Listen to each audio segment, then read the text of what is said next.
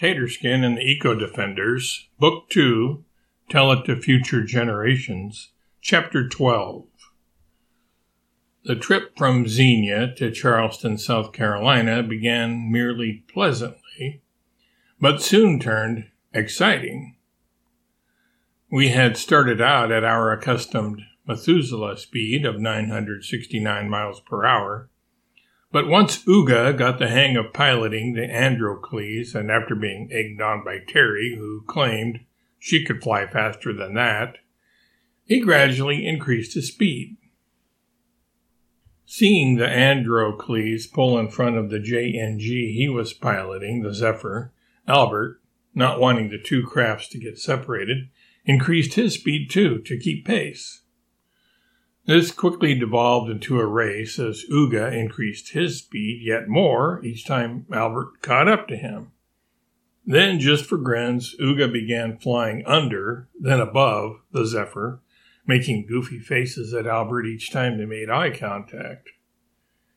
In case you don't know already, JNG stands for Jetson's Next Generation, which is the model name Albert gave the time and space vehicles he designed and constructed. The pups were loving it. They were squirming around in their seats and yipping at Albert to engage our partners turned competitors in a dogfight.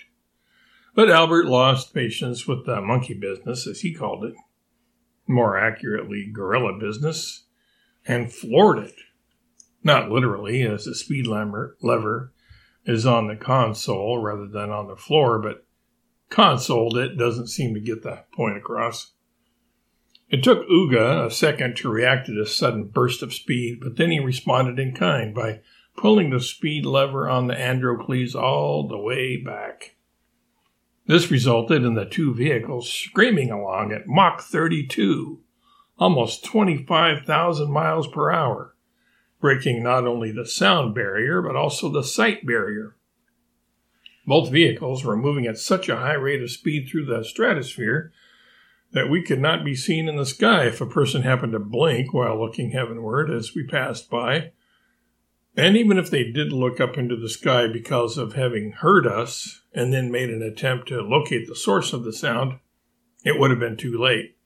For the sound the JNGs made as they ripped through the stratosphere didn't reach the Earth from our altitude until we were long gone.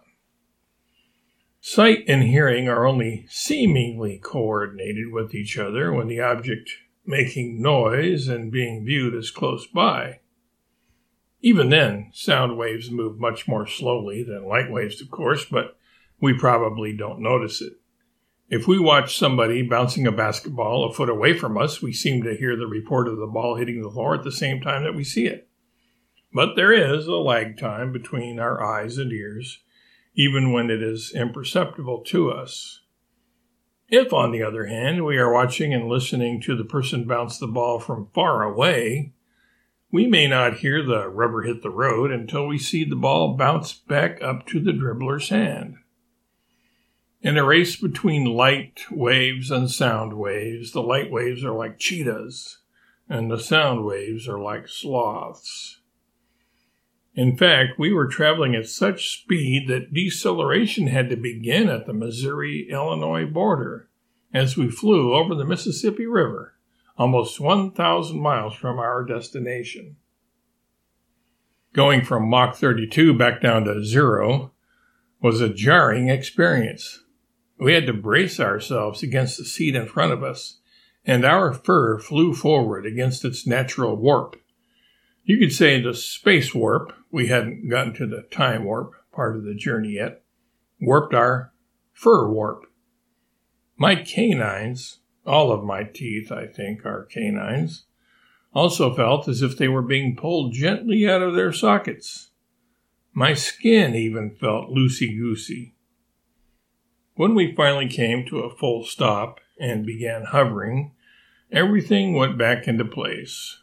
My teeth settled back into their sockets.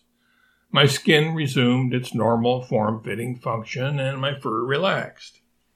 We all let out our own individual sounds, which indicated excite leaf, a combination of excitement and relief.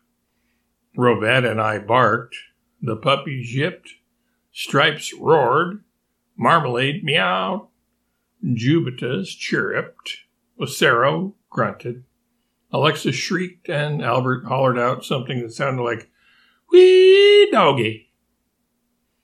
I didn't know if Albert was talking to me when he said that, so I looked at him to see if he would repeat it or turn back to see why I hadn't responded. But he did neither. I was glad because I didn't want to be referred to as a doggy. The Androcles was right next to us, and Uga especially was grinning from ear to ear. As we hovered, the time quickly unwound from 2527 to 1861. We then descended slowly at Mach 0.0032, about 2 miles per hour.